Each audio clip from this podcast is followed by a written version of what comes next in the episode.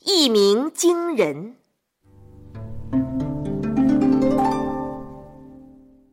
爷爷，商量个事儿，啥事儿啊？说吧。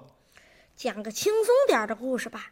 啊，这两天的故事听着有点沉重。嗯，好吧，今天就讲个一鸣惊人的故事，调剂调剂，行不？行，谢谢爷爷。这个故事的主人公叫楚庄王，哦，他刚继承王位的那几年呐，天天是不干正事，就知道吃喝玩乐。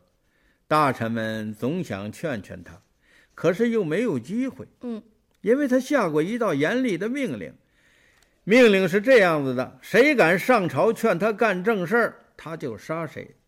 这个人一定没长大，有点昏头昏脑的，谁敢劝他呀？嘿嘿，就有不怕死的。啊，有个叫武举的大臣哦说有要事，非要上朝不可。楚庄王只好叫他上朝。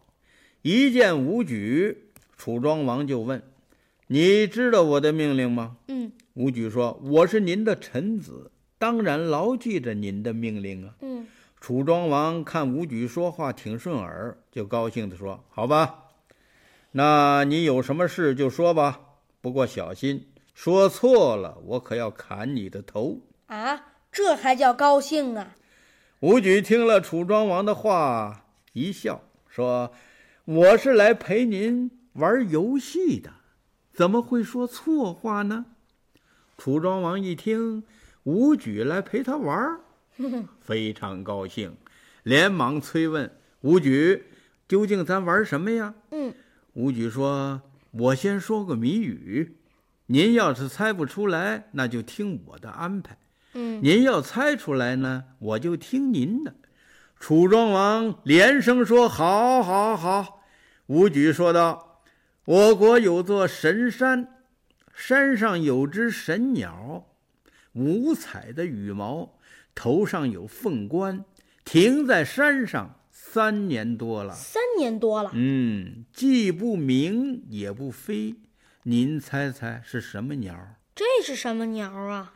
楚庄王听了，哈哈哈大笑，随口大道：“那只神鸟天上来，三年不鸣，一鸣惊人；三年不飞，一飞冲天。”他们俩正说着呢，大臣苏从闯了进来，大骂武举：“你不劝国君向上，还哄骗国君玩鸟，我打死你这个奸佞小人！”楚庄王见状，连忙拦住苏从，说道：“苏从啊，武举刚才也是在劝君呐、你们都是为楚国好，我是个明君，我还看不出来吗？我要好好的重用你们，你们也要为楚国尽忠啊！”说罢，君臣三人哈哈大笑了起来。从此之后，楚庄王一改过去的恶习。